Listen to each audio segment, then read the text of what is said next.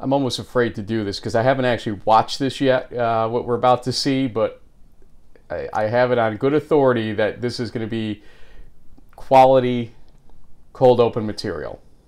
Let's find out. Hey, Pioneers. Hey, 12th man. Do we sit back and reflect on the great season we had, or do we play football all day?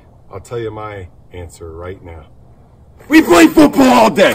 We always play football all day! That's what we do!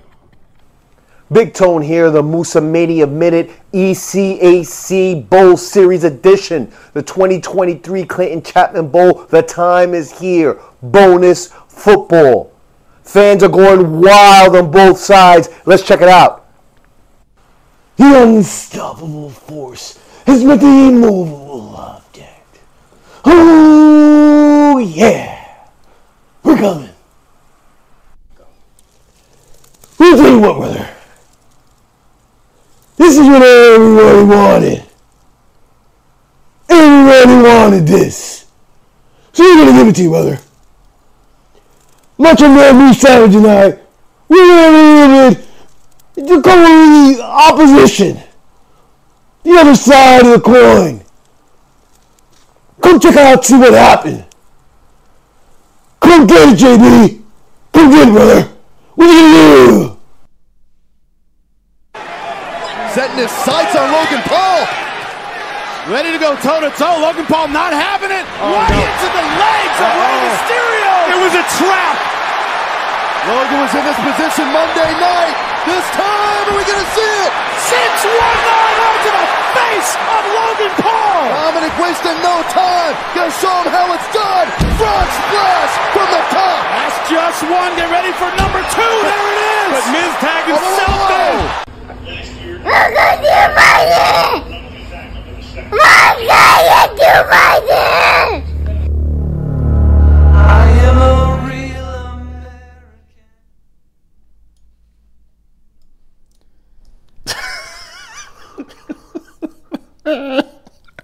Oh my god. Yeah. I got I got 619 in the face, frog splash twice, and you came in to just get body slam there at the end. Wait, what a tag team partner. I mean, classic. I just Why don't we go to Oh, something God, a little was bit great. more informational and important about this week's playoffs? Got to uh, pop out to all four of these exciting endings here. Get the highlights of all the best games in the first round of the 2023 NCAA Division III football playoff bracket on the Bracket Blitz from d3football.com. Frank Rossi, James Baker, Greg Thomas, and guests take you around the bracket to check in on all 15 of the Eastern and Central Time Zone games to make sure you get the best moments, analysis, and perhaps a post-game interview or two along the way. It's the Bracket Blitz, Saturday, 11:45 a.m. Eastern. We will be co-hosting uh, the Bracket Blitz show, uh, and uh, that's assuming we recover from our body slams uh, that occur in the meantime. Uh, we've got a lot to cover here. We got uh, basically last week and uh, this week uh, all in one coming up here. So stay tuned. Uh, let's just jump into this, JB. It is season 16, leading up to the first round of the playoffs of In the Huddle.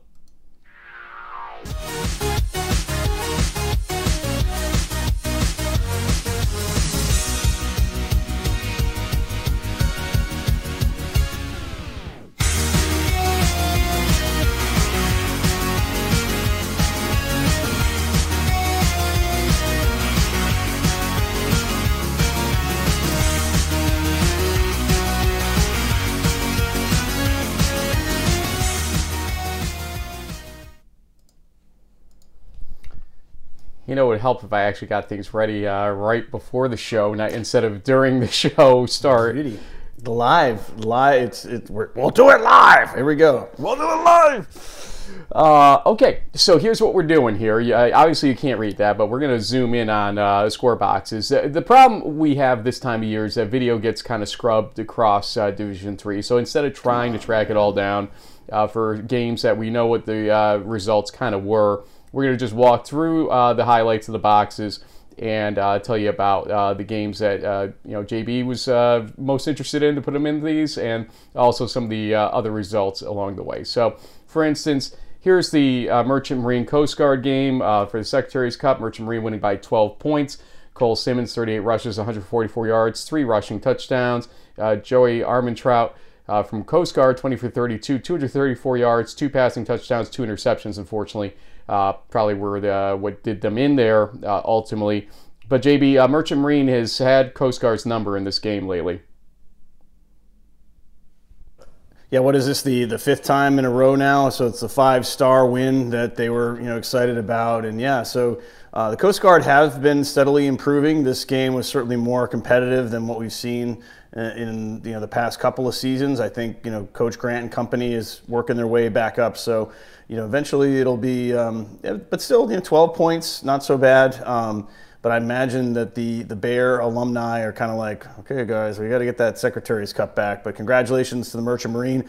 This win also improved them to seven and two, which was a big reason why they got selected to that ECAC bowl game, and they'll be going down to Pennsylvania to play W and J.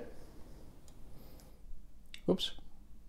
Don't mind me here as I screw everything up here. Uh, I'm happy to talk sure about that Middlebury. That's my dad's school. Yeah. It is, uh, but uh, in fact, we'll slide back out here for a second to uh, the main score okay. screen. Not sure what's happening. Uh, but you can hmm. see that uh, Tufts Middlebury, Middlebury 1910 uh, victor in that game. I will get this on my screen just so I can see it correctly. Actually, here's what we can do. I, I know what we can do to get a, over these. It issues. was a really close one.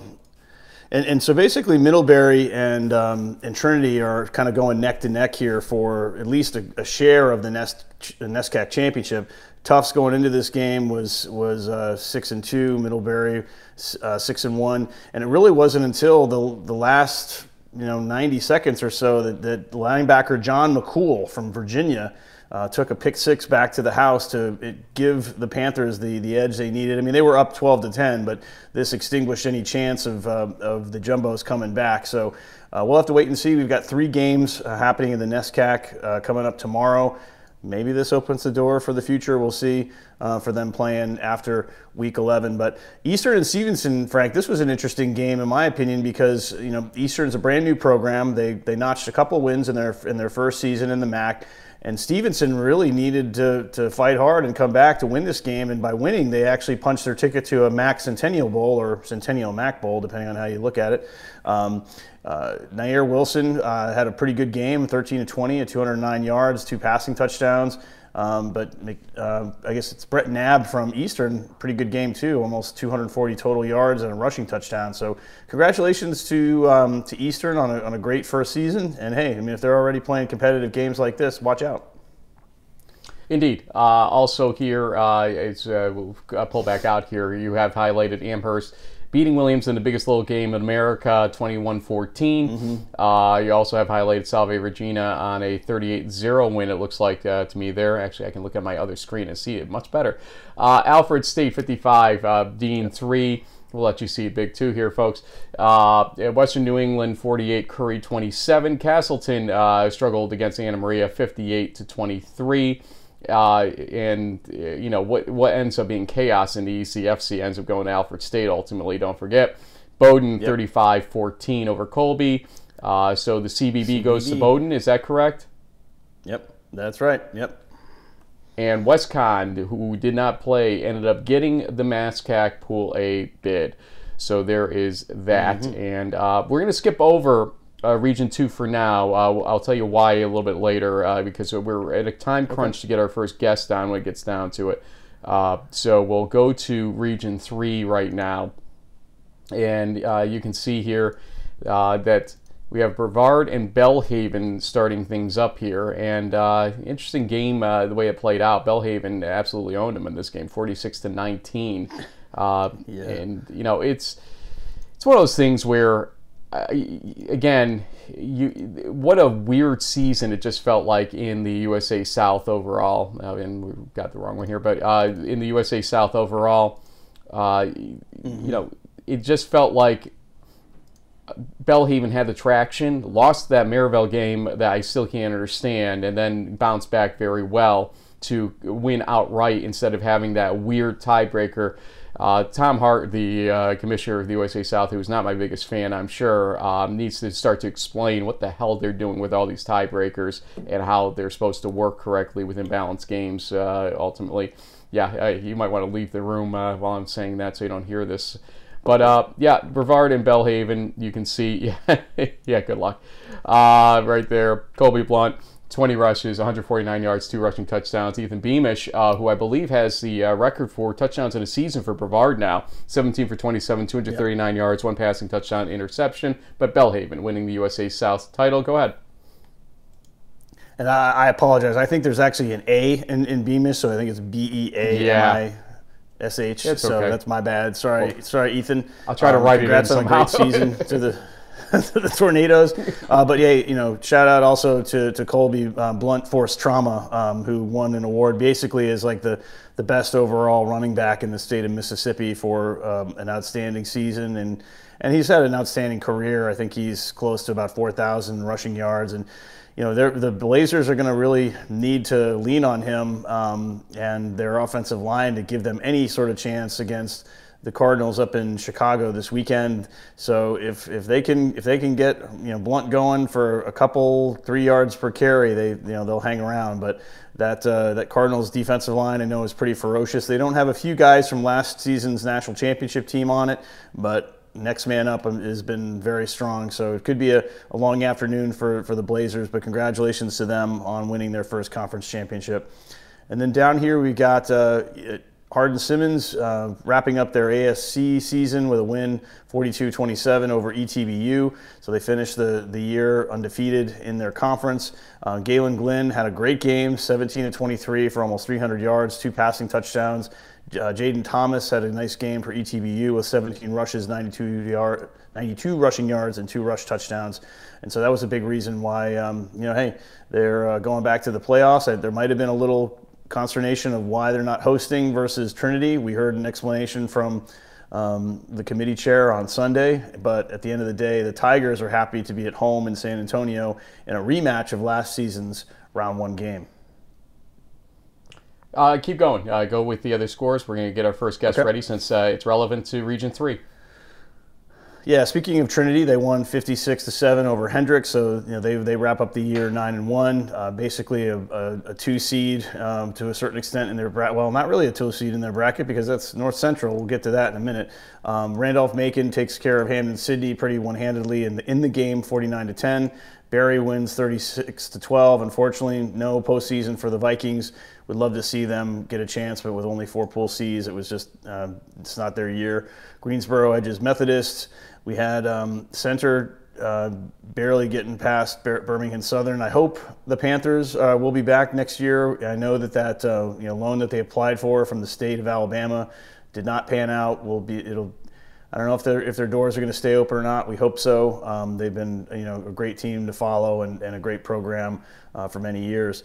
Washington Lee punches their ticket to host in one of the Chesapeake Bay Bowls with a 40 to 21 win over Shenandoah. Uh, Maryville ends their season on a high note with a 48 to 10 win over uh, Southern Virginia.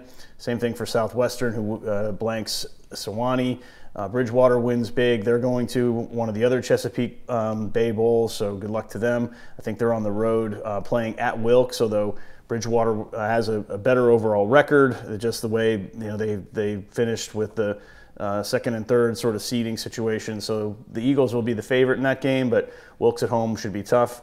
Uh, Huntington wins 21 nothing, and so that's that's basically what happened in Region Three. Not a lot of surprises, and just and one conference champion. So congrats to the Blazers.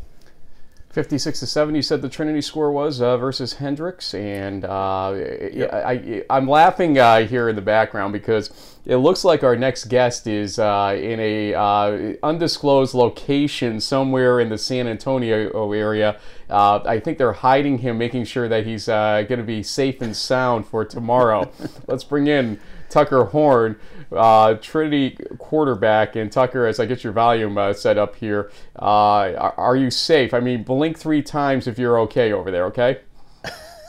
yeah, no, no, I'm good. I'm in a little study room in the bottom of our uh, of our athletic facility. Well, you're not supposed there to tell them. Hardin Sims might find you, and uh, who knows what will happen right now.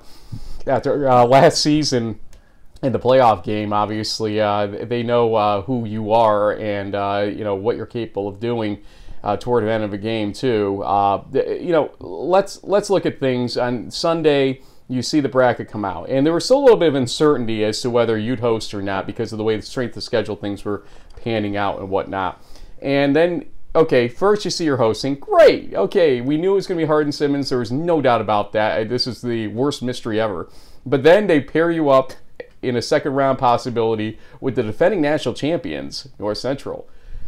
What the heck was your reaction to all that? You know, you see your, you, I mean, you see your quadrant first of all, and and uh, it's so rewarding to just be able to play in the postseason. Um, you know, lots of teams out there. That's one of their goals. That's one. That's one of our goals, and um, lots of cheers were heard when our name was put on the board.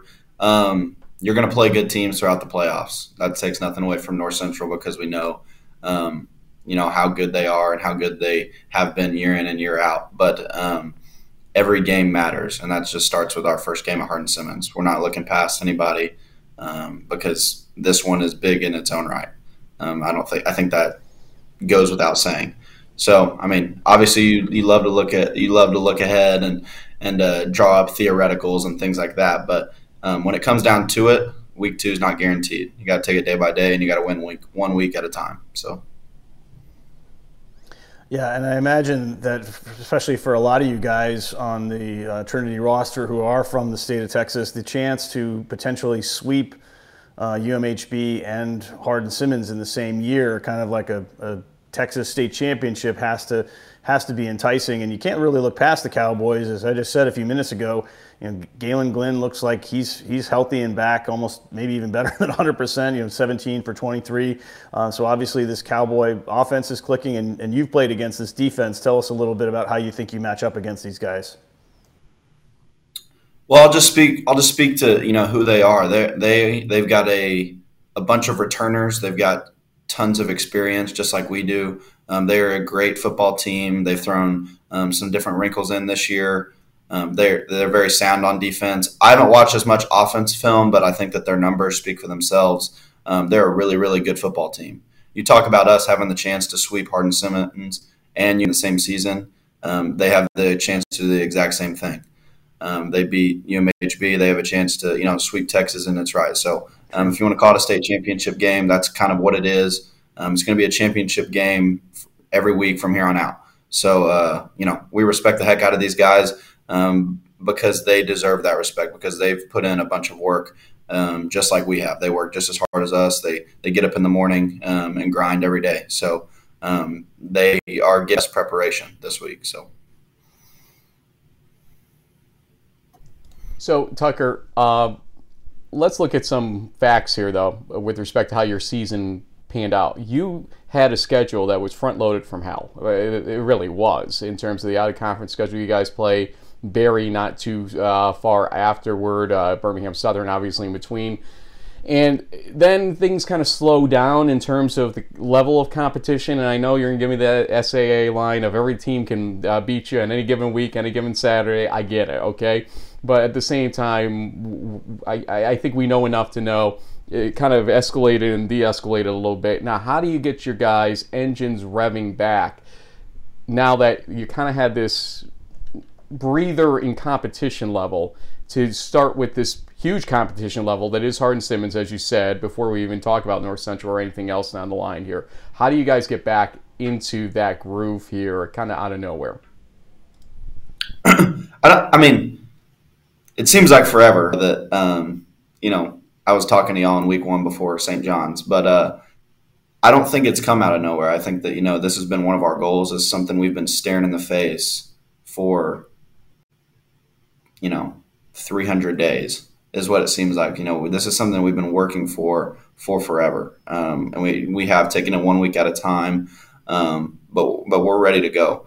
Um, we talk about every week that the best team that we're going to play, um, you know, throughout conference um, is going to be ourselves during the week. So our, we take our preparation Monday through Thursday very very seriously.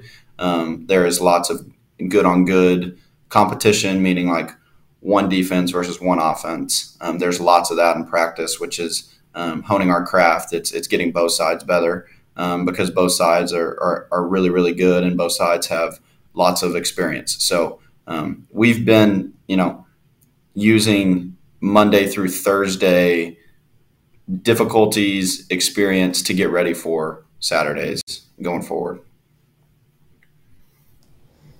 And not and not to make any you know less of the you know the stakes here, but I have to have a little fun um, sometimes. When when you guys drop a play that you know Caleb Harmel basically becomes a running back and, and scores a touchdown, is that something that like the sideline goes nuts for? I mean, that's got to be. I mean, we actually put him in one of our box scores a couple of weeks ago as like a linebacker running back because of that. I mean, Yeah. th- that kind of stuff's got to be fun, right?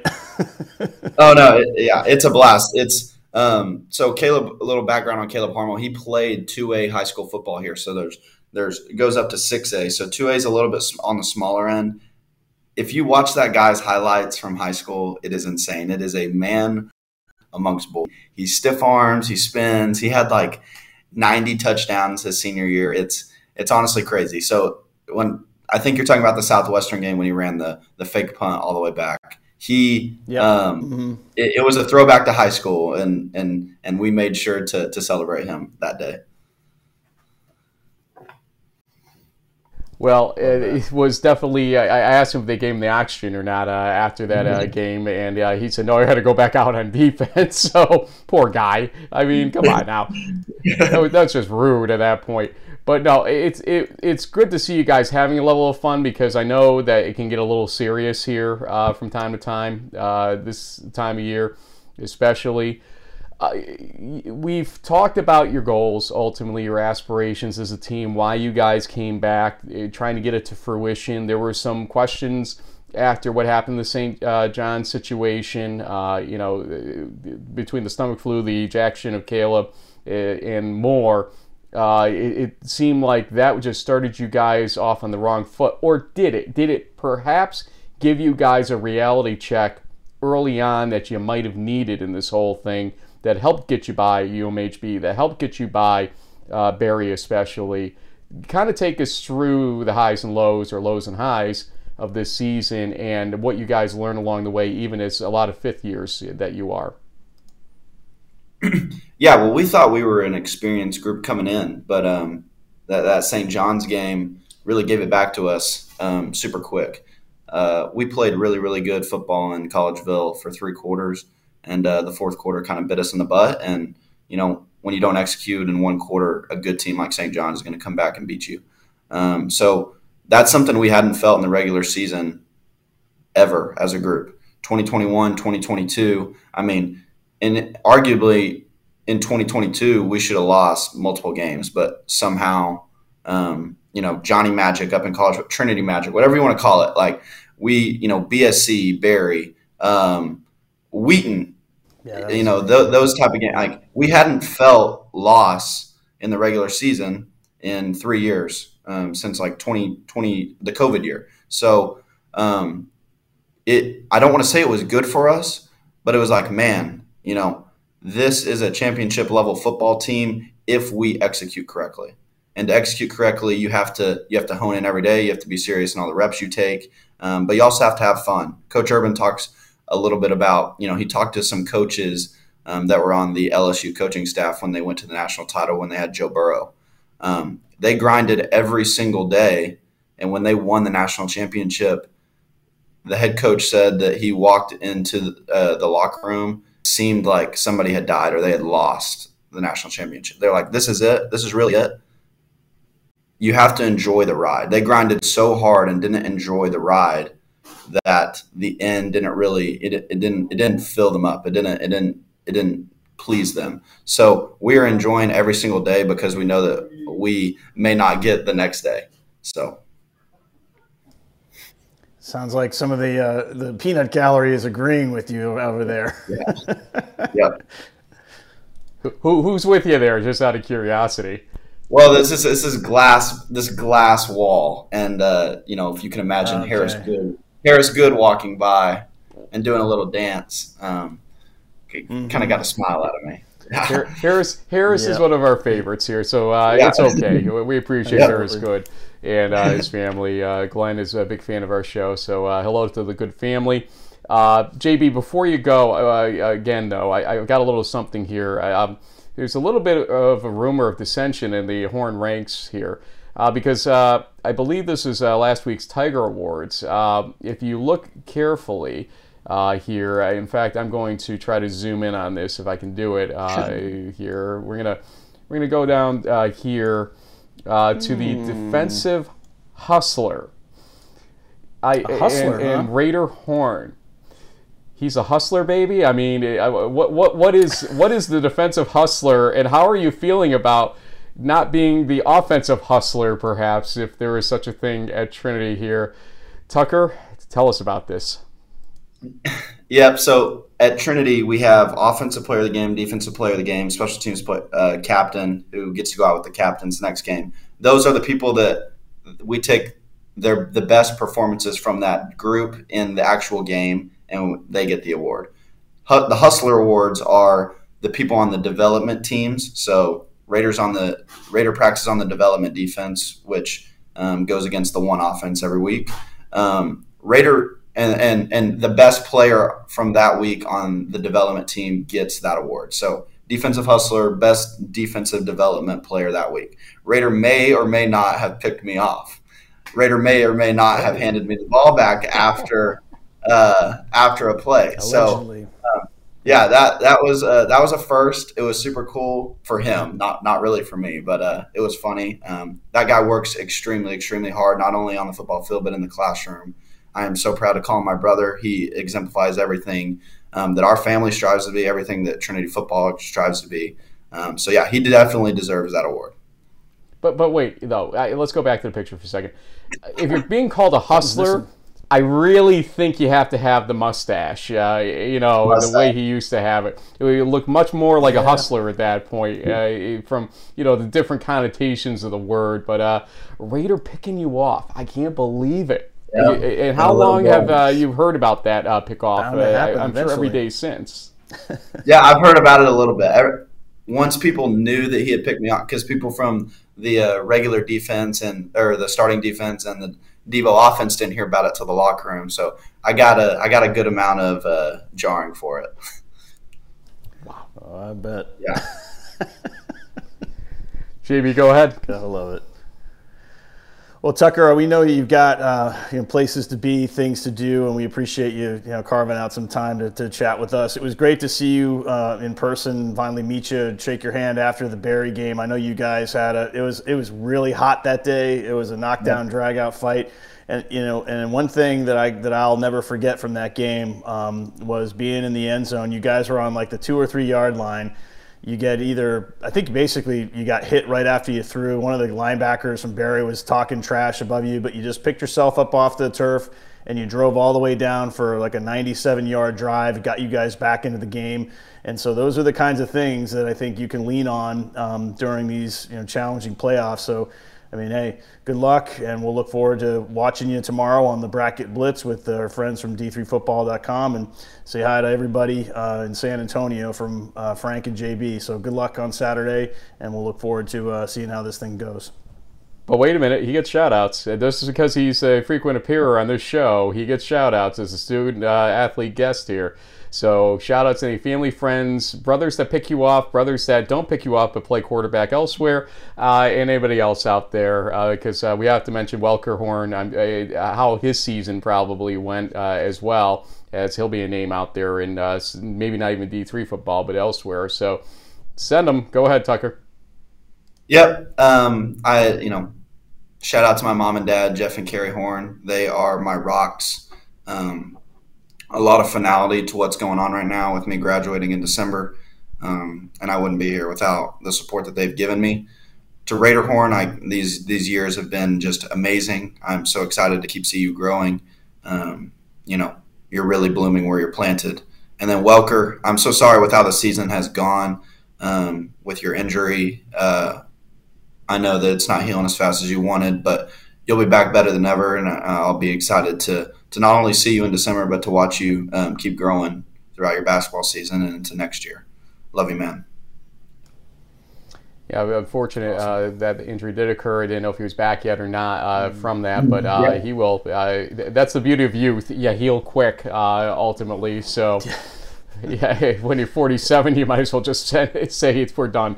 Uh, but anyway, Tucker, best of luck. I, I, think I've made it clear. If you guys win this game, I'm going to be back in Naperville for what I think will be a knockdown drag out in the Chicagoland area uh, in round two. But this is not a gimme, and trust me, I haven't booked a ticket because I don't know. I I watched that game last year.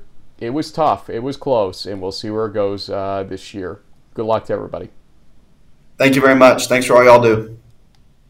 Thanks you, sir. Thanks, and just for those wondering, uh, this is the uh, portion of the bracket that involves them. We will have another guest from death. this portion of the bracket. Yeah, uh, coming up yeah. Uh, from Coe as well. But it really, it really is. Mm-hmm. I, I, mean, let's not kid ourselves here. Uh, that that is, as I called it, the most controversial bracket in some ways that we've seen uh, in a long mm-hmm. time. With Coe's inclusion, with yeah. uh, North Central and Trinity and Hardin Simmons all in the same, uh, you know, first two round scenario. Yeah. I, I, I, I've never seen something like this. Uh, the, I, the upper right isn't exactly uh, the most beautiful thing either, the 10 0 versus 10 0 scenario, and the Endicott mm-hmm. Cortland situation. So uh, th- there are things all yeah. over the place, but you can see Trinity versus Hardin Simmons, 9 to 1 versus 9 to 1, Saturday, 1 o'clock Eastern Time, noon Central Time.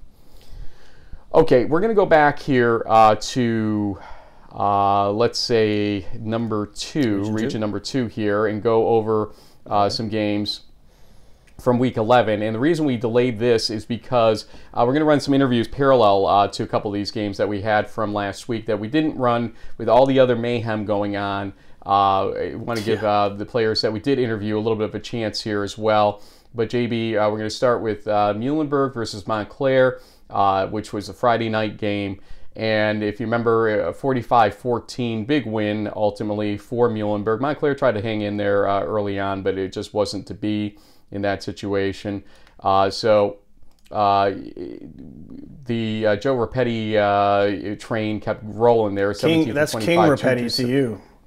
Yeah, you're correct. 17 for 25, 272 yards, four passing, one rushing touchdowns. Henry Lewis from Montclair, 19 rushes, 127 yards, and a rushing touchdown. Uh, believe this is going to work correctly. Give us a second here to make sure. Uh, but uh, we had James Nye, Matt McKenna, the tight ends, and Joe Rapetti uh, in post game, and here's what we had from them.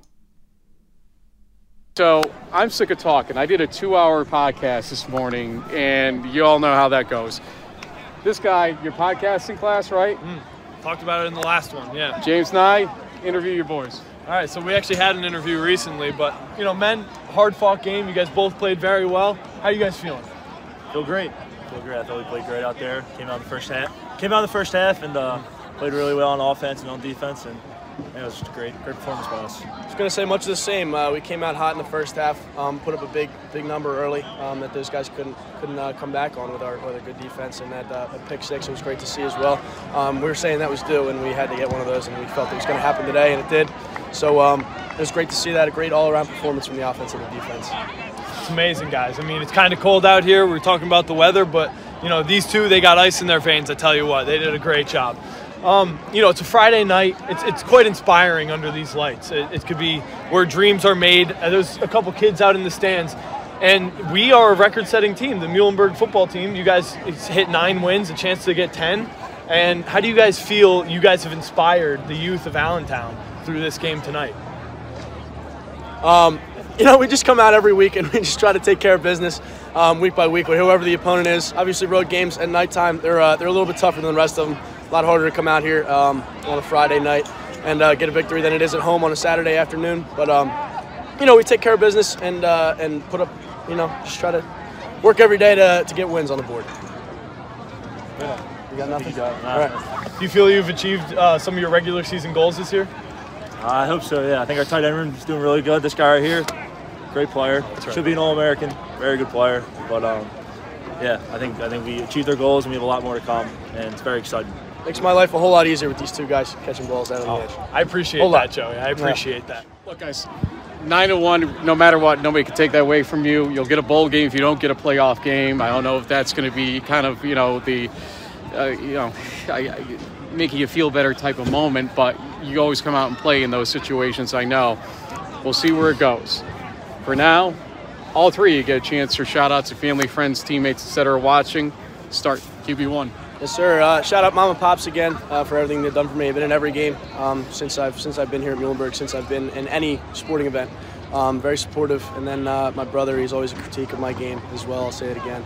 Um, he lets me know all the wrong I've done. Never really compliments on the good, but uh, I appreciate everything that he says. And then uh, all my coaches, um, everything from uh, from the past, for how much they've done for me. Yeah, definitely my mom and dad. They're also at every game. They're my biggest supporters. Um, our sisters, um, Steph and Em, um, all my friends who uh, push me forward, all the guys I've played with have pushed me forward. Um, just everyone that's uh, just giving me a shot to play college football and be at this position that I am right now. Um, I want to thank my coaches as well. I think I think it's a very difficult sport. You play one game a week, and it's very easy to quit on this sport. And I think um, all these coaches throughout my 14 years of playing football have contributed to helping me stay stay in the game and keep playing. And it, it's a great sport for me too. Um, shout out to Jack Nye, uh, happy senior night, and my parents as well for going to his senior night because they already came to my senior day. So I appreciate you guys. Love you guys. Jay, before I pull out of this, um, I, have got one critique yeah. here. Uh, you know, Mr. Hopes and Dreams and uh, inspiring youth and everything. Uh, so we've got QB1 with uh, the eye black on. We've got Matt McKenna yep. with the eye black on. And James Nye, obviously too pretty yep. for the eye black or something. I, I, don't know what's going on there. Uh, what's your thoughts Science. on that? Must be science, Frank. I don't know. I mean, you know, he's. he, I think when you're that big and that tall, maybe you just, you know, the the bright lights don't they don't get you as much. I don't know. He's he's come up with some huge plays for the Mules all season, and and even though at that time they didn't realize that they you know they weren't going to get picked for you know the playoffs, you know they were certainly were, were pleased. I mean, they've had a great season. Um, nine and one, like you said, you can't take that away from them, and they'll certainly be a favorite in Saturday's Centennial Mac Bowl game. Um, it'll be, I think, a competitive and a good one, but a, a, chance to win with, you know, and honestly, sometimes being able to go out on your own field with a win versus a loss in the playoffs is, is maybe a little bit better. I don't know, um, but this is another reason why you know we need this motion that's been put out there, the budget that's put out out there um, for the playoff expansion to go through. Teams like this don't deserve to be um, left out of the NCAA playoffs. So hopefully we get that you know 40, 40 team playoff sooner than later. Let's also go to RPI Union here. Uh, Justin McCormick from RPI had 289 total yards as uh, the backup quarterback, essentially rushing touchdown, two interceptions. Uh, they'll face Widener in Troy uh, for the ECAC Bowls. Uh, Michael Fiore, though, 23 rushes, 136 yards. The only touchdown, though, went to one Donovan Picatti uh, in terms of uh, his legs uh, in that game. And uh, we had some interviews with these gentlemen as well, and plus the defensive effort from Nathan Sullivan, who had an interception in the game. One moment here as we get this going. 13-7 win. Uh, the two rushing stars of the day, rushing touchdown, 130 plus yards rushing uh, ultimately. And that, uh, Donnie, I think was the way you thought this game might set up ultimately. That the rush was going to be very important to open up your passing game. Tell me about it. Yeah, I mean, um, kind of started with the pass, and then once you get this guy going, it uh, makes the offense move really smoothly. Him and John Anderson both played well. Offensive line played amazing. Um, but we kind of felt coming into the game that we could kind of take it to him up front, and that was kind of the game plan right away. Mike, your offensive line was doing some uh, good things for you, uh, most certainly. Oh, bring, bring, him on up, Cole. Uh, bring him on if up. Mike Fiore is not delivering Shoes, baby here, it's a snub. We're here first. Bring him on, Cole. don't worry about that. We don't worry about it. Let's go.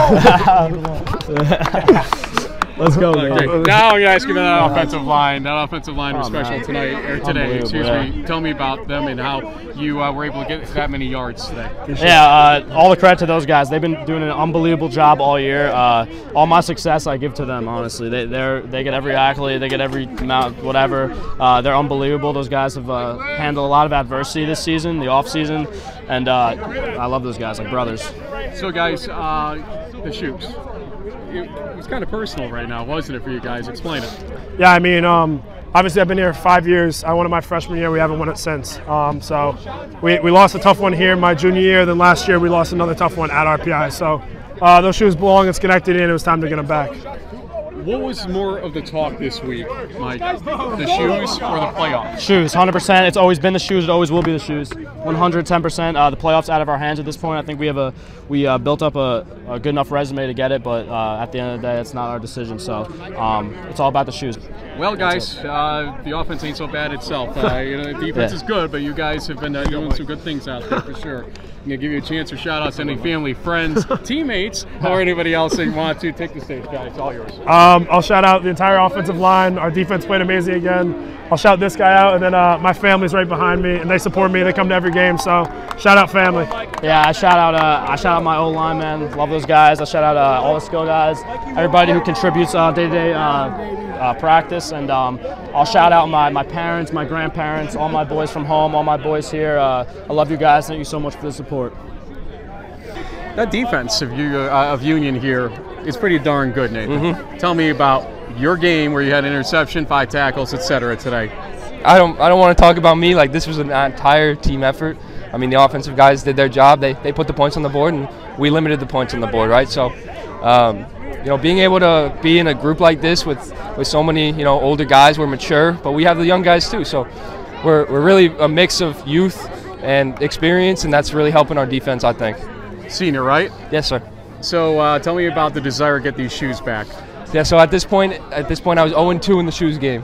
I was 0-2, and to this uh, today we were celebrating um, Union classes that were 4-0 in the shoes game, and I knew that like I'm, I was not going to be one of those. We weren't going to be one of those classes that went over. We weren't going to be the ones that didn't win the shoes. So we needed to win them today, and it's just it's an absolutely massive relief, like you know, off of my shoulders, weight off my shoulders, and off of all these guys' shoulders. Everybody but the fifth years hadn't won one yet. So being able to win this game is just, I mean, I, I cried on the sideline. Like, I'll be vulnerable. I cried on the sideline. Like, it, was, it meant so much. It meant so much to me. It meant so much to Dionis and the rest of the guys out here. Like, it's just, it's just a different game.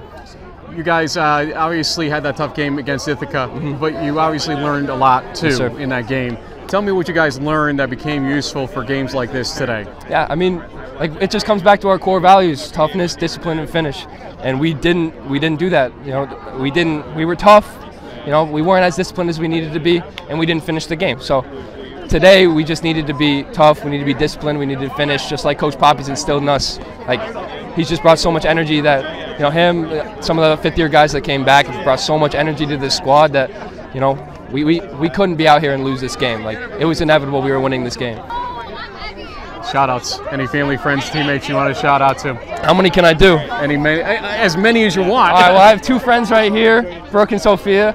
I want to shout out Miggy. That's the middle linebacker. That's the guy. Uh, my whole family's here, basically. My, my two siblings, uh, Cal and Gabby, and then my parents. Um, they're both here. They're actually right over here. My cousins are here. Just shout out everybody. Shout out Coach Poppy. Shout out Stan Cost. Bring the parents over. Parents, parents, coming over. Parents. Mom! Mom! Mom! Where's Dad? Come here. Come on, Mom. He's right here. We, we, re- we really like the mom. now get in here. Get in here. How you feeling? I'm really proud of my boy today. Really proud of the whole team. Dad? Absolutely. What a great victory. Winning the shoes back. Thank God. And do these guys belong in the playoffs? Absolutely. There you go. No question. We There you go. all the scenarios. Thank God we're ahead of Muhlenberg. Well, uh, at one point this week we weren't so sure, but Uh, uh, we it switched was that, right? true. Yeah, we got that fixed, and uh, nonetheless, Nathan, congratulations. Thank you very Big much. 13-7 win. Thanks. Thank you. Love that. Jubilation there in Schenectady, and uh, a little bit of uh, interesting team activity in the background. We apologize for anything that might have been a little crude uh, on You that, what, I but editing it was.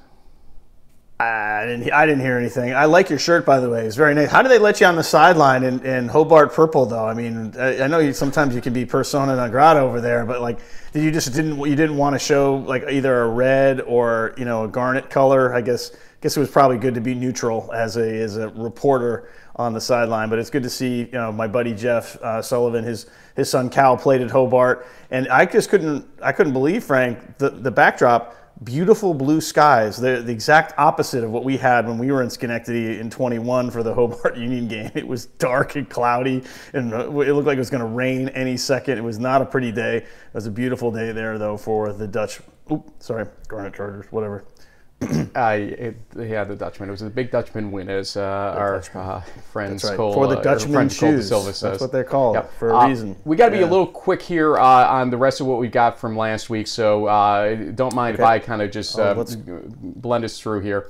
Uh, such as we've got uh, Cortica, which went if uh, actually that's uh, reverse. That should be Cortland 38, Ithaca 28. Apologize for that. Zach Boys, uh, 414 total yards, two passing touchdowns, two interceptions. Collins Shum, 18 for 26, 224 yards, uh, passing rushing touchdown. Uh, ben Stoll, 17 tackles, interception, uh, and also Christopher Newport, TCNJ, CNU wins the NJAC with the 27-21 win. Matt Dezersky, 355 total yards, two passing touchdowns, interception. Trevor Bopp, 307 total yards, two passing touchdowns, two interceptions.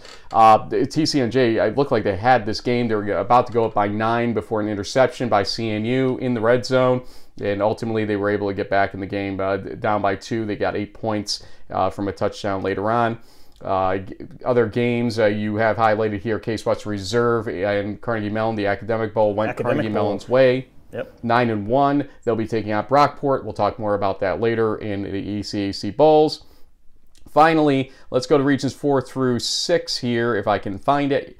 And uh, there's the main uh, screen. But first, DePaul, first DePaul versus Wabash is where we're trying to go with this. A two overtime game. Liam Thompson, 249 total yards. Gus Baumgartner from DePaul, 18 rushes, 97 yards, two rushing touchdowns. The first OT game in 129 meetings. I couldn't believe that when Greg Thomas said that in our Slack channel on I D3. Football. Uh, but it's true, and DePaul wins the NCAC as a result. Also, hardware being handed out to Whitworth in the NWC title game, 28-24. They won. Austin Ewing, 352 total yards, two passing, one rushing touchdowns, three interceptions. Luke McNabb, 395 total yards, three passing touchdowns. Also, more hardware. Bethel wins the MIAC as Gustavus goes down 31 to 7. Aaron Ellingston, th- uh, 27 rushes, 224 yards, three rushing touchdowns. More on him later. And Bethel's defense forced five Gustavus turnovers. Go to the uh, WIAC or WIAC, as the case may be. Oshkosh 38, River Falls 31. Caleb Laha, 493 total yards. You heard us right. 493 total yards, four total touchdowns, but two interceptions. Kobe Berghammer, 300 total yards, two passing, one rushing touchdowns, and an interception. Uh, we continue as we have a lot of four through six action this week to go through. Marietta gets their best record since 1995 and wins the Shrine Trophy 21 to 20 over Muskingum. Doug Crawford, 21 for 26, 219 yards, three passing touchdowns. Bryce Agnew, 34 rushes, 176 yards, one rushing touchdown in that game. And finally, it was Minnesota Morris 42, Northwestern of Minnesota 39. Isaiah Boss 13 rushes, 172 yards, two rushing touchdowns for Minnesota Morris. Caden uh, Cantrell for Northwestern 36 total yards, two rushes, or two rushing and one passing touchdown and an interception. But uh, Minnesota Morris getting the UMAC title. JB, run through quickly the uh, games of note from four through six. Well, I mean, so North Central took care of Augustana by a pretty lopsided margin, but they needed to win that game to win the CCIW. That was technically the CCIW championship game. Augustana gets into the Isthmus Bowl, which I believe is the three o'clock um, Eastern game on Saturday afternoon. So keep an eye out for that. Aurora clinches the NACC title with a 23 nothing shutout of Concordia. Uh, we also saw Illinois College, the Blue Boys, uh, win 56 to seven. Um, they're going to the playoffs as the Midwest Conference champion, so congratulations to them. Mount St. Joe's uh, takes care of Rose-Hulman. I thought that game might have been a little bit closer, but the the uh, Lions are going to take care of the uh, the Heartland, and they're going to the playoffs. You also had um, Platteville win uh, 41 to 24 in, in the WIAC. And based on the tiebreaker situation, um, which got, I think, redone for the Isthmus Bowl, they ended up um, getting the bid uh, from the conference. So they, they edged out uh, River Falls, who had this, had a similar record, but because of the um, the way things shook out, it's not going to be the Rose Bowl rule in this case. But uh, the Pioneers get the Isthmus Bowl bid, and then out on the West Coast, Chapman wins the SCIAC with a 41 to 20 win over Pomona. We know that they're headed up to Oregon to play Whitworth. You know, when I uh, got the advanced copy uh, of the bracket before I could send it over to you, I, my first thing I try to do is discover who the pool C bits are. And I got to be honest with you, I must have looked at this bracket six times before I placed the fact of who the fourth team was because it just wasn't even a consideration for me. I and I hate to say that as our guest is coming up here, but I'm just being honest here, and I'm curious to hear his uh, take on how Sunday went because we're searching for watch party video on Twitter. I didn't see any. Now, it's not to say there wasn't one, but ultimately, I, I wonder if there wasn't a little surprise in that uh, grouping as well uh, from that day. So let's ask Carter Maske, uh, quarterback from Coe. Uh, exactly how things felt on Sunday. Carter, was there a watch party? Did you guys even expect this based on all the prognostications we in D3 football were doing and everything else? And how you doing, my friend? Yeah, I'm doing good. Thank you guys for having me. But uh, after the game on Saturday, Coach Staker gave uh, the seniors the option to uh, choose whether or not we wanted to have a watch party, and we decided on doing it. And I was kind of on the fence, but I let our fifth years decide, and I'm so glad we did it because, I mean, I was in the same boat as you guys. Honestly, we weren't really expecting it just based on what we see on like Twitter and what we read online, but I'm very glad we had the watch party because it was it was awesome. I'm sure there there's a video out there somewhere that be on Twitter anytime soon. Well, Carter, when we spoke with uh, Coach Moore, uh, you know, basically asking like, well, what were what were some of the things that you guys saw in the Cohawks? He he basically pointed to the game that you guys um, narrowly lost against um, the ARC champs and apparently a number one uh, seed in, in the tournament, at least in their particular bracket in, in Wartburg. I mean, tell us a little bit about that game. And does the fact that you guys, you know, were, were in that, had a chance to win, does that boost your confidence going into um, the, these playoff games, knowing that hey, we, you know, we've we can we can hang with anybody? Yeah, going back to that game, uh, our defense played a heck of a game that game, and if it weren't for a couple uh, turnovers on offense, I feel like we would have had the edge there. So, and I think throughout the rest of the season, we've been growing as an offense and growing as a team in general. So, I'd say we're more confident at this point than we were then, and you know, we that's when we wish we had back, but we're we're glad that we get to keep playing. Well, as we always say in this show, sometimes the loss will teach you a lot too to make you uh, stronger for the rest of the season. So who knows what would have happened either way on that. But uh, ultimately, you get in here. You're facing an Aurora team that it, the shoe's on the other foot here for Aurora because we all know the story of last year's first round, especially when they take down Wisconsin Whitewater and shocking the world. It was part of our coverage, uh, especially during the Bracket Blitz show that we'll be doing again tomorrow uh, for this uh, version of the playoffs. But now they are kind of the favorites here. Uh, they have one of the best offensive uh, points per game uh, in the country, if not the best, right now. And, you know, you guys come into this game kind of like playing with house money to a certain degree based on some of the reactions and whatnot. Um, how does it feel to kind of be the underdog in a situation like this? I, I probably you felt that way in the Wartburg game, and you almost got there. Uh, so, how does this feel though in this role that you guys have coming into tomorrow. Yeah, it's funny that you say that playing with house money because that's kind of been our motto all week. Um, you know, we're just mm-hmm. going to go out there and play loose, you know, with nothing to lose, but with the full expectation of us coming out with a win. I think all 22 of our starters here, you know, think and and the rest of the guys, you know, we think that we're going to keep playing after this Saturday.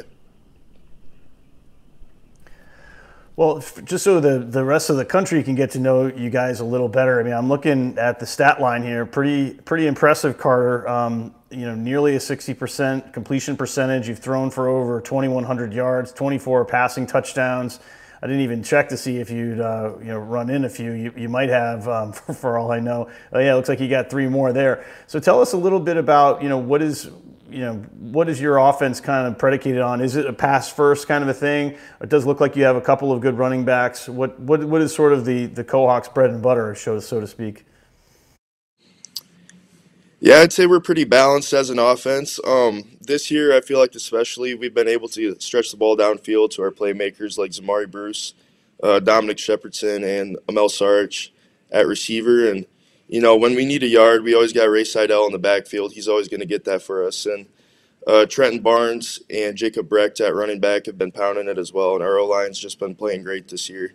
So I feel like on offense we've been pretty pretty balanced throughout the whole year, and hopefully uh, we continue to do that tomorrow. Carter, when you came into Coe, it wasn't exactly the powerhouse uh, nationally. Uh, it got some respect uh, from time to time, but it wasn't uh, that team that everybody expected to go to the playoffs every year uh, for sure. And uh, you know, to bring it to this level right now, and to have the season you guys had. why did you pick Coe, and what was kind of your view of what the upside of this whole situation would be? And have you guys kind of met that upside by just making the playoffs? Yeah, when I was getting recruited, uh, it was most mostly American Rivers Conference teams, a couple other like Division two schools outside of here. But uh, I felt like it was a good location, um, good facilities, you know, good coaching staff. So I felt like it was a good fit. And uh, since I've been here, it's really just been a good group of seniors in my class, and then the fifth years that are above us. You know, thank goodness a lot of those guys came back because that's a good group of leaders, and we've been able to, you know, kind of stack each year I know my sophomore year, we were second in the conference. Last year, we were second in the conference, and this year, we were second in the conference as well. But we were able to, uh, you know, have this opportunity to go nine and one, and you know, I think get a chance to prove the committee right. Yeah, and I did notice in looking back on your career, Carter, that you were you know basically a first year during the you know the COVID season. I mean, um, you know, you've been a starter for a couple of seasons now. Is there a chance that we might see you back for a fifth year, or are you just going to wait and see how these playoffs go and then make a decision with your family based on that? Yeah, that's what I'm leaning towards right now. Is you know just uh, play this season out, hopefully make a little run right now, and you know I'm set to graduate graduate in the spring regardless. So, but that really doesn't mean anything. You know, you can come back, but uh, yeah, I'm not decided yet. You seem to me, uh, from what I know of you, Carter, and uh, you know, we've obviously mentioned your name uh, several times uh, from the stat lines and everything that we do on the show, uh, as somebody that appreciates good football and uh, you know the background behind it. You mentioned the fifth years essentially. How many do you guys have, and how important has the fifth year scenario been, not just in the ARC, in your opinion, but across the country in creating a little bit more competitiveness in college football at the Division three level? Yeah, right now we have about seven or eight, I want to say, in our starting lineup, fifth years.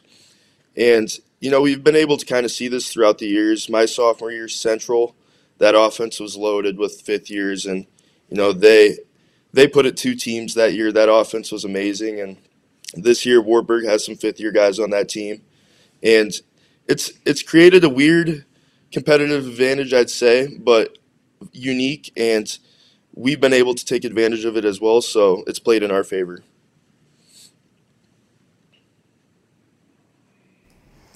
Well, well Carter, I mean, let's talk a little bit about what you guys got coming up. I mean, obviously, Aurora is pretty pretty explosive offense that most people have heard about. You know, pretty high scoring. But what do they what do they do from your perspective as a QB on defense? Um, you know, this is obviously a team that's you know won all their games this season and uh, they're, they're, coached by a, a, pretty well-known, you know, former NFL player and stuff like that. But what what have you guys kind of seen on film from a defensive perspective? I think you know a lot of people just talk about the Spartans' offense, but they obviously have to play on the defensive side too. Yeah, they're going to be pretty physical up front, and you know, in that front seven, they're pretty physical and athletic. And once you get to that back end, they're pretty fast as well. So, but uh, you know, I'd say we're pretty battle tested this year, and I think that's where we have an advantage in this game. Is we played some teams that are pretty competitive, and you know, we're going to go in with with that experience and you know, hopefully put it to them. I'm not allowed to use the word battle tested or phrase battle tested anymore. Just uh, forgive me for just going on by that. Uh, North Central has uh, forbidden me from using it. But uh, they are on your uh, corner of the bracket, uh, and uh, if you get to the quarterfinals, you may face them or Trinity uh, or uh, you know a couple other teams that are over there. La Crosse would be the likely possibility if you guys get through Aurora. It's a lot of interesting stuff in football to be played in that bracket. Or that part of the bracket. We'll see where it goes. What is your travel plan today? I, what you're on the road, obviously, to Aurora. So, uh, what's the uh, length of uh, trip uh, to there, and how are you guys going to handle uh, that trip? Yeah, we're taking off at about 9:30, so pretty soon here, and then uh, once we get there, we get an hour of practice on their field, and then I'm sure we'll watch some tape and go through some plays and do some meetings tonight at the hotel and get to bed at a decent time, and that's about it. Well, before uh, you leave us here, and I, I, know you do have the bus uh, to catch uh, coming up soon here, uh, shout outs for you to any family, friends, teammates, etc. Carter Maske, the floor is yours. Awesome. Yeah, I just want to shout out my teammates, really, you know, especially I've kind of already mentioned, you know, the seniors and fifth year guys, but also, you know, the juniors and sophomores and freshmen as well. But, you know, some of my buddies like Nick Matron on the O line, dude's a stud. Uh, already mentioned my buddy Ray Seidel. Some some guys on the defense, Jack Shaw, Bridger, Chase, Jay, Al. You know, I could keep going, but really just my teammates. And I know my parents are watching, so I'll say hi to them. Hi, mom, dad. there we go. Absolutely. Good, good call on your part right there. Uh, you know, Thanksgiving's yeah. not that far away. so if you, yeah, you right. for any reason do end up going home for Thanksgiving, uh, you, you want to make sure you have that in your back pocket. But uh, also exactly. the offensive line. Smart call to get at least uh, some of the offensive linemen in your uh, shout outs there as well, Carter. But listen, uh, we meant no disrespect to you guys on Sunday. The way we, uh, you know, discussed it and asked Matt Moore what was going on. Obviously, yeah. you know what our job is here, and uh, you know to try to figure out these playoffs presented to folks. That said, we know you are a strong team out there, and I am curious to see how this game goes tomorrow. Uh, you will be one of our highlight games for sure on the Bracket Blitz uh, in that 1 p.m. Uh, Eastern Time slot of kickoffs that we have. Uh, so, best of luck and make the most of the opportunity. As you said, house money time. So, have some fun out there at the very yeah. least, no matter what happens there. Absolutely. Yeah. Thank you guys for having me. We're excited to go after it tomorrow. Carter Maske from right. Coe. Great to have him. And you know, it's uh, funny. You know, go ahead. Well, you know, it's interesting because I, I, remember, you know, sort of the initial sort of surprise reaction on Sunday, and here we are on Friday, and I've already seen in some of the D3Football.com, you know, sort of picks and previews, some of which you contributed to and whatnot. People are starting to warm up to the Kohawks. They're they're starting to get picked as a potential sort of upset special. You know, people are saying that maybe you know Aurora may not you know get to the quarterfinals like they did last year because of these guys. So I think out of a lot of, I mean, there's a lot of interesting games this weekend. There'll be 32 or three, I guess, if you include all the bowl games. Um, but this one could shape up to be, you know, one of the, the most exciting, one of the most interesting games. But uh, talking about interesting, you know, games, guys, players.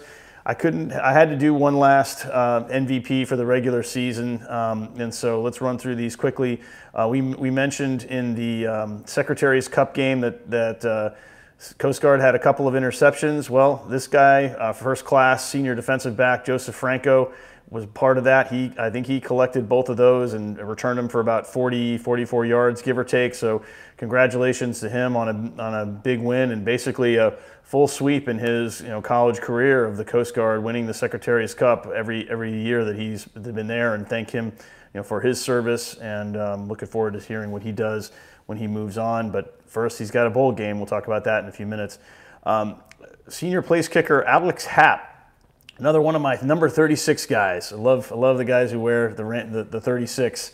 Um, you know, so he he kicked the game-winning field goal, and it wasn't a gimme. It was a 42-yarder to help uh, give his team, uh, Minnesota Morris, the, the UMAC championship and punch their card to the playoffs. He had a couple of other. Uh, you know, kicks. I think he ended up scoring about seven points for the um, you know for Minnesota Morris that that weekend. So with a three point margin of victory, got to give the special teams MVP to Alex. And then finally, this was the most interesting thing to read in the box score for me, Frank, because Aaron Ellingson from Bethel is listed as a wide receiver, and yet he had something like 30 carries for 225 yards and three rushing touchdowns. I'm like, hey, wait a minute, this is a receiver? Look at this guy. you know, so he had a big game, and it was a big reason why the Royals won uh, the MIAC championship and are going to the playoffs. So congratulations to those three guys, and, and um, Good luck to you. And here we are. And you know, Frank, you know, it was interesting uh, when we were talking last week about the whole chalk thing.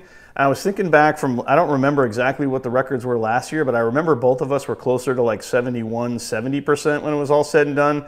This year we're like closer to 78. So not the same amount of upsets. It's you know still a close call here. I'm only up by two games. We still got a lot more to go. We had the same 13 and 2 record um, over the weekend. I got one right, you got one wrong, and vice versa here and there. But for the most part, chalk has seemed to be reigning. We'll see if that holds up in the playoffs and these postseason games. Don't mind me as I clean up my desktop here of Click, uh, click, click, slides. Yeah, and whatnot yeah, that. I, I need to kill off here so we can move to the next phase of our show, which is previewing things. First off, let's preview the NESCAC uh, situation. There are three games that are carried over into Week 12 because of the uh, shooting uh, incident in Maine. Uh, Middlebury uh, versus Colby at 1 p.m. Uh, all these, I think, are 1 p.m. games. Actually, Trinity, Bowdoin, and Yep. Williams Bates. What's at stake is uh, essentially Trinity and Middlebury right now are both at one loss. Is that accurate? And so if they both win or both lose, they would be tied, and there is no tiebreaker in the NESCAC. If Trinity wins, Middlebury loses. Is Trinity's uh, outright? If Middlebury wins and Trinity loses, is Middlebury's outright? So there you go. I, I think I've got your uh, notes uh, essentially uh, stated Yeah, correctly one- there. Yep, that's Go right. ahead. But can you go back to that? Uh, round, Yeah, I certainly the, will. The region you one slide, or the Sorry. NESCAC slide. So in the lower Yep. left, in the lower left corner there, in the rocket ship pose, is um, senior quarterback Spencer Federer of Trinity College.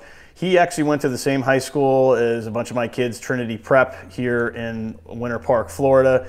He just basically rewrote the record books for the Bantams. I think he broke some um, passing touchdowns, uh, passing yards, etc. Um, for, that have stood for over 40, 50 years. And so um, it's funny that you know you have a guy from Florida go up to Connecticut and, and the school name doesn't change. Even the school colors are the exact same, which is, you know, I guess that sort of Trinity Episcopal thing, the, um, you know, the, the blue and the gold. But um, congratulations to, to Spencer. Um, my wife knows his family a little better than, than I do. I, I don't think we've actually formally had a chance to meet. Maybe I'll catch him on Park Avenue um, during the holidays, but uh, just wanted to give him a special shout out as a local guy from uh, from my you know town and and um, a kid who, who went to my kid's school, doing great things in college. So good luck to the Bantams. Good luck to Middlebury, my dad's school. Go Panthers, and uh, we'll see what happens. Let's pause one more time uh, because we're about to tell you about the uh, games of uh, the bracket, but just in case you forgot or didn't join us earlier on the show, remember Gotta this. Uh, pop out to all four of these exciting endings here. Get the highlights of all the best games in the first round of the 2023 NCAA Division III football playoff bracket on the Bracket Blitz from d3football.com. Frank Rossi, James Baker, Greg Thomas, and guests take you around the bracket to check in on all 15 of the Eastern and Central time zone games to make sure you get the best moments, analysis, and perhaps a post-game interview or two along the way. It's the Bracket Blitz, Saturday, 11:45 a.m. Eastern. And for that bracket blitz, All right. some of the games that you'll be seeing, uh, well, all these games you'll see in some form or another as long as technology works right on Saturday, which I guess we should never take for granted. But Alfred State versus Mount Union, DePauw versus Alma, Cortland at Endicott, uh, we can't say that enough, and Grove City at Susquehanna. Two 10 0, 10 0 games there, are the DePauw, uh, Alma, and Grove City, Susquehanna games. 11 undefeated teams, I think it was this season. And we end up in a situation where four of them meet in two games. Uh, I, just still not my favorite thing about this bracket right there. WestConn versus Johns Hopkins, Union at Del Val, Ithaca at Springfield, Christopher Newport at Randolph Macon. There are a lot of great games to choose from here, but uh, we both choose Grove City at Susquehanna because it's interesting to see what happens with Grove City out of conference here. I think it was a strong uh, PAC conference, but we're going to find out firsthand coming up. Was the landmark that strong this season, too, for that matter? Well, Susquehanna did beat Cortland and Brockport narrowly in both cases, but Yeah. big wins. So we'll see where that goes. Ithaca versus Springfield's my other one. You picked uh, Union and Del Val. Uh, very uh, good pick there as well. I'll let you take the next slide. Yeah, so and then uh, jumping over to the La Crosse and Wartburg brackets, we'll have um, you know Minnesota Morris at La Crosse uh, in in the first game. There we have Coe versus Aurora. We had a chance um, to, to talk about that for a while. Definitely one of the better games of the weekend, in my opinion. Hardin Simmons Trinity. We you know we spoke with Tucker Horn, the the, the fifth year senior quarterback for the Tigers.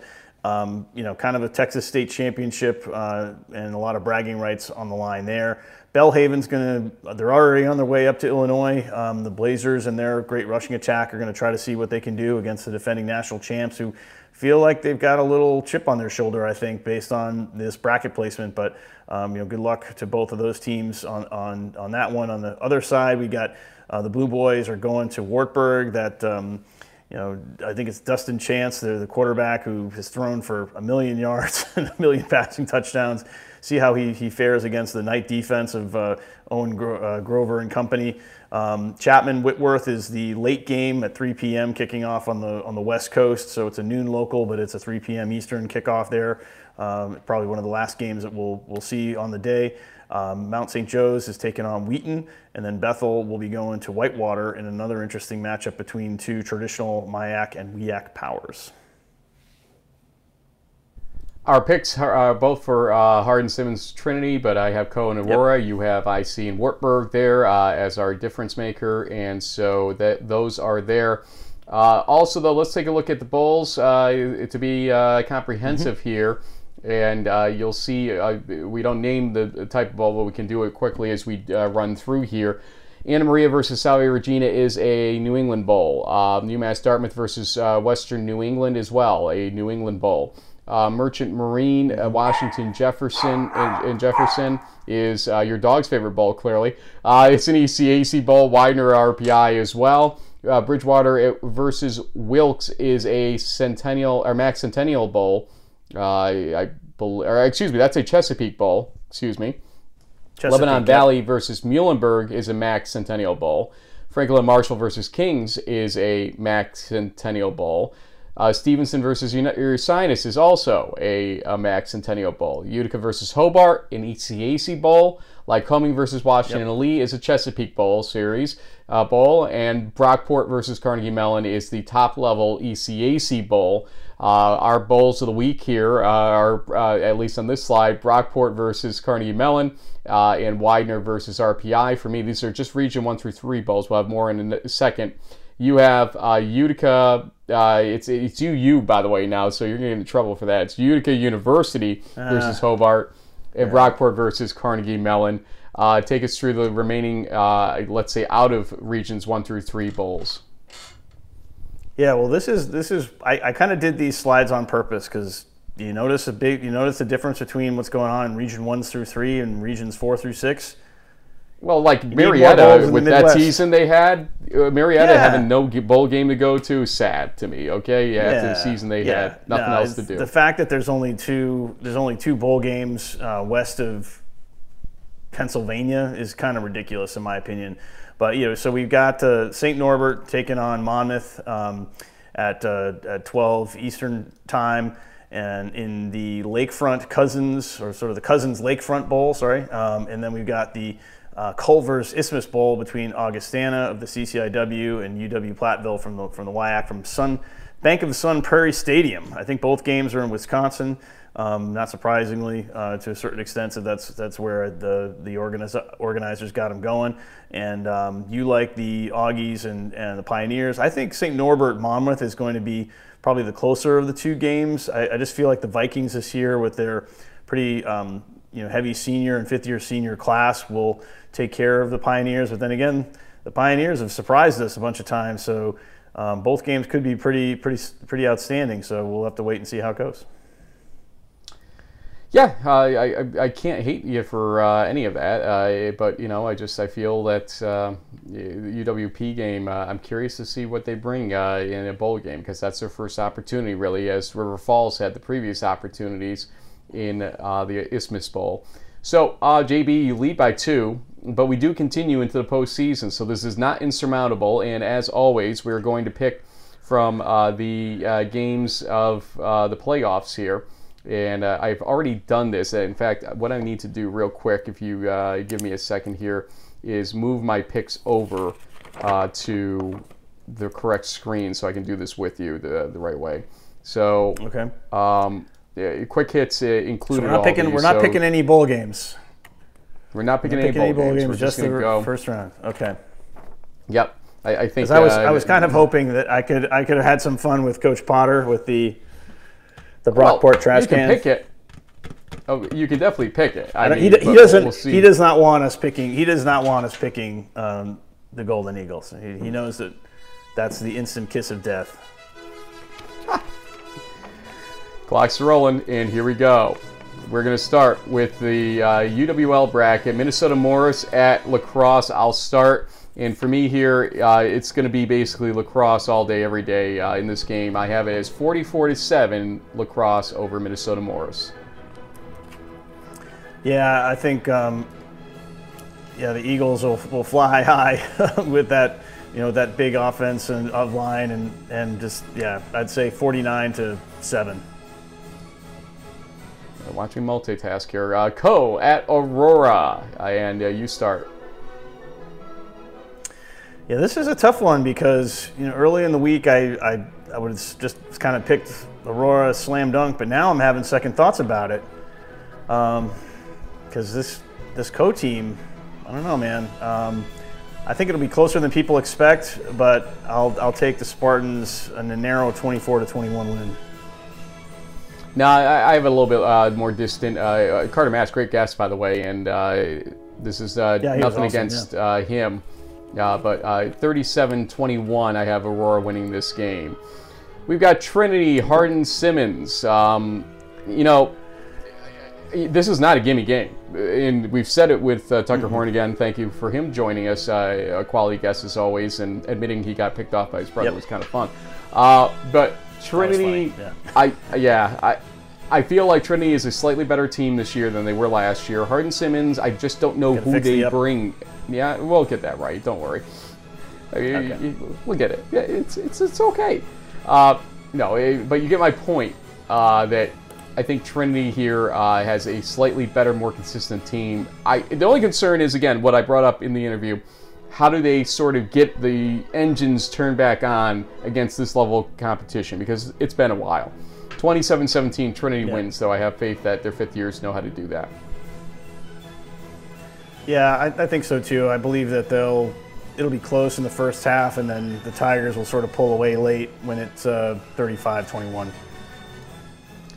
And also in that bracket, North Central at Belhaven, or Belhaven and North Central, I should say. Excuse me. Uh, go ahead. I would love to see the Belhaven try to keep this a little bit competitive, but I just feel like North Central is going to send a message to everybody, and so I think the Cardinals are going to win 70 to seven. The best two seed ever wins this game, 52 to 10. Wartburg bracket time, and uh, Illinois College at Wartburg. Wartburg is not going to be the offensive powerhouse uh, still. I, I think they're still not that, okay? Uh, Turbo uh, and uh, now McLaughlin and company are definitely great players, but something's just not clicking the same way with the offense this year. I'm not sure why. So I think they'll win, but I just don't see it being by like a 40 pointer or something like that. 27 7, Wartburg wins. I think it's going to be closer than that, but they're going to need to lean on Turbo to keep Chance on the sideline for the Blue Boys in that explosive passing game. Um, so I expect a lot of running, a lot of clock churning um, by the Knights, but I think they'll they'll hang on and they'll win this game 35 to 20. Wartburg bracket continues with Chapman at Whitworth. Go ahead.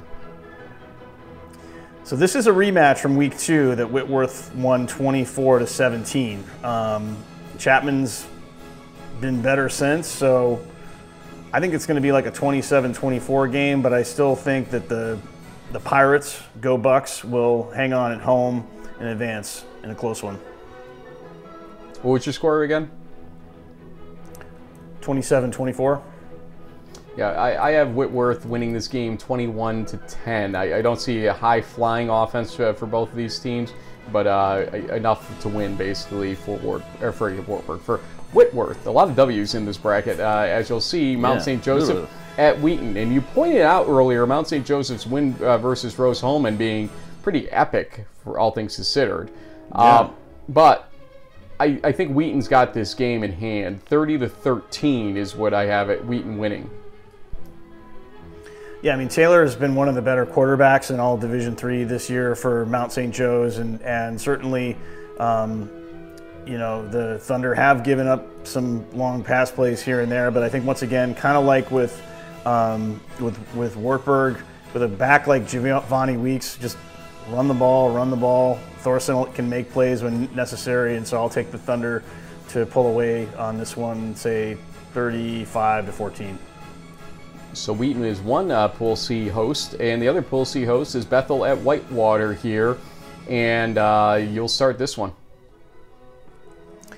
I mean, Whitewater is strong enough that they could have been a number one seed. I mean, with one loss on a 52-yard field goal in the last second. So, yeah, the Warhawks will be a favorite here. Um, Bethel is really strong. Their defense will keep them in the game, but I think um, the Warhawks will hang hang on to win, say like 21 to 13.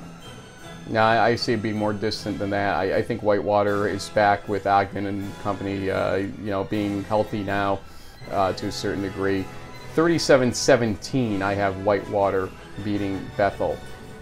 Let us continue here now to the Mount Union bracket, uh, where it's Alfred State at Mount Union, uh, also known as, hey, thanks for playing.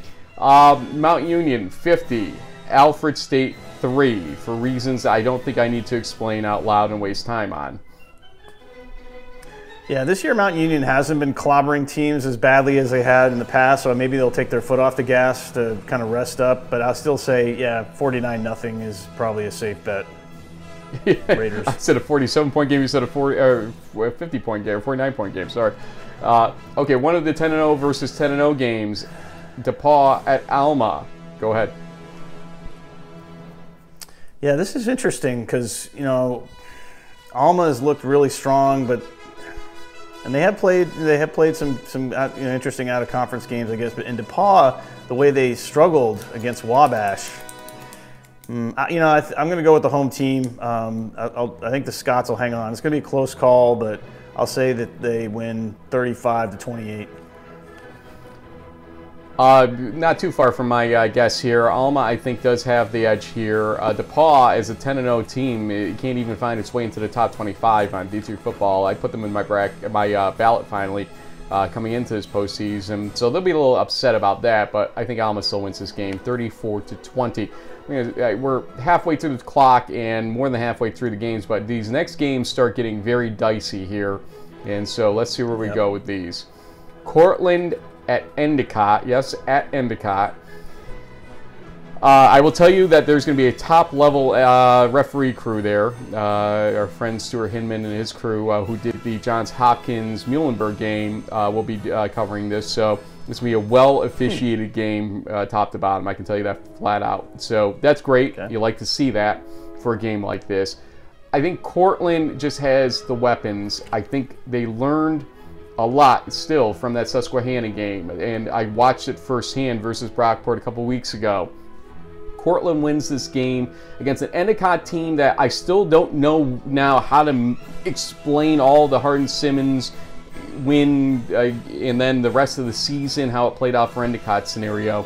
Uh, I, you know, if they had started blasting teams by 40 from that point forward uh, consistently, maybe I have a different view here. 30 to 20, Cortland wins. Yeah, I, I just feel like the Dragons' offense is going to really catch its stride. We saw it in the in the Cortaca Bowl, uh, bowl the Cortaca game, uh, where they just every time Ithaca, you know, punched back, they were like, no big deal. Just went down, down the field, scored. Um, so I like the Red Dragons. I think they'll actually win this game 42 to 21. This is an interesting one coming up. Grove City at Susquehanna. You're going to start. I am? Ugh. Yikes. Yeah, this is going to be interesting because we don't really know about the PAC other than what we saw last season when they, you know, with Carnegie Mellon in the playoffs. Grove City won some close calls. They've got a great rushing attack. And Susquehanna, I mean, they played um, in a landmark which wasn't as strong as some of the other conferences. They had some comeback wins.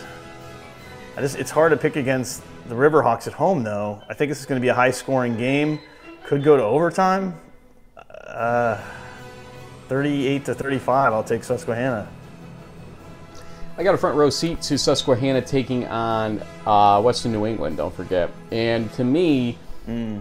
they are beatable at home by a team that can play consistent 60 minutes. And I think Grove City Yeah. may be that team here. Uh, they they are a gritty team like a Western New- England team was, and it, it, again, it wasn't a blowout by any epic proportion uh, in that game. It was No. you know slow and steady uh, winning the race for them. I think Grove City, with some of their size, Clayton Parrish, uh, you know, having Yeah. a, a great season with touchdowns, and Logan Pfeiffer, uh, really, I think, maturing as quarterback. I, I just see a maturity edge here right now that I'm going to give a slight edge, and very slight edge, 21-20 edge to Grove City in this game. Mm. So uh, our first differing, I think, uh, of the day is right there. Yeah, it is. Yep. Yeah. Johns Hopkins, Western Connecticut, uh, Western Connecticut at Johns Hopkins, I should probably call it in the Johns Hopkins bracket. Uh, by the way, uh, I- I found it uh, kind of odd that they couldn't spell Johns Hopkins right on uh, the NCAA bracket show. Uh, Hopkins winning this game 37 Bulldogs? 10 would not shock me if it was not more.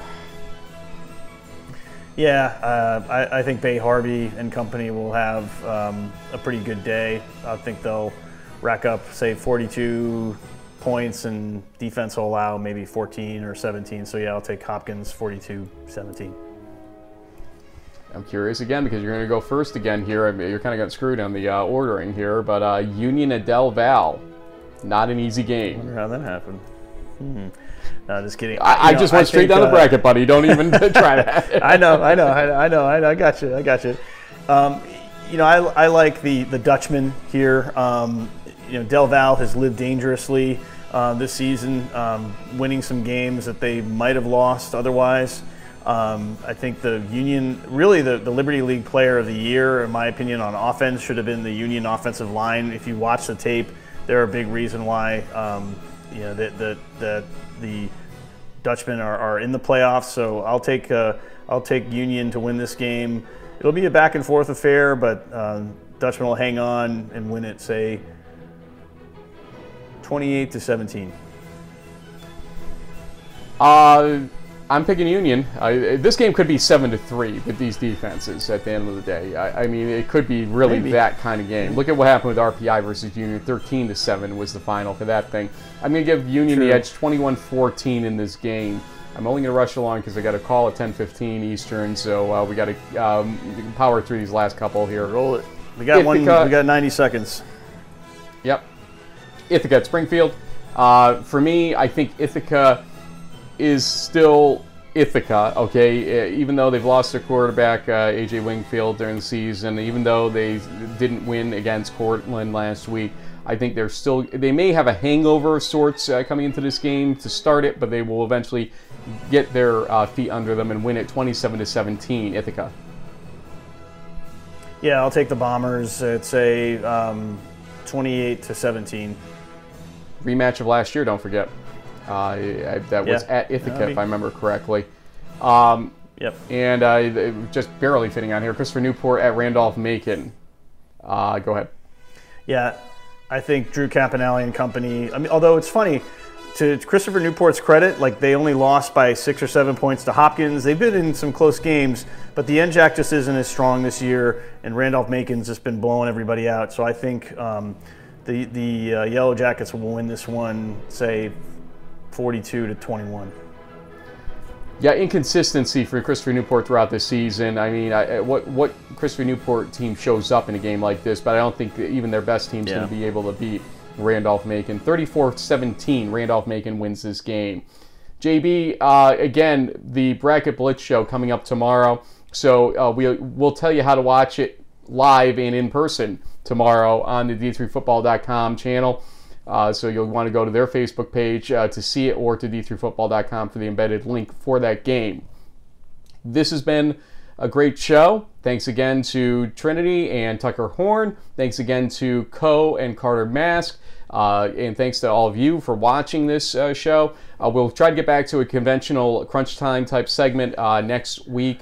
Uh, we try to trim down our shows to one a week uh, generally, although maybe after first round we'll do two shows next week. We'll, we'll make that determination as we can.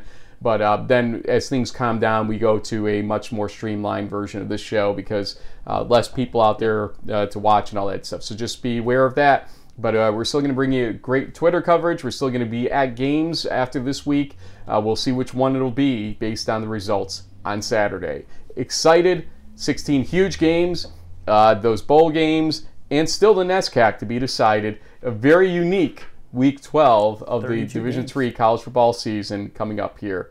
We'll see you throughout this weekend, folks. Thanks for joining us.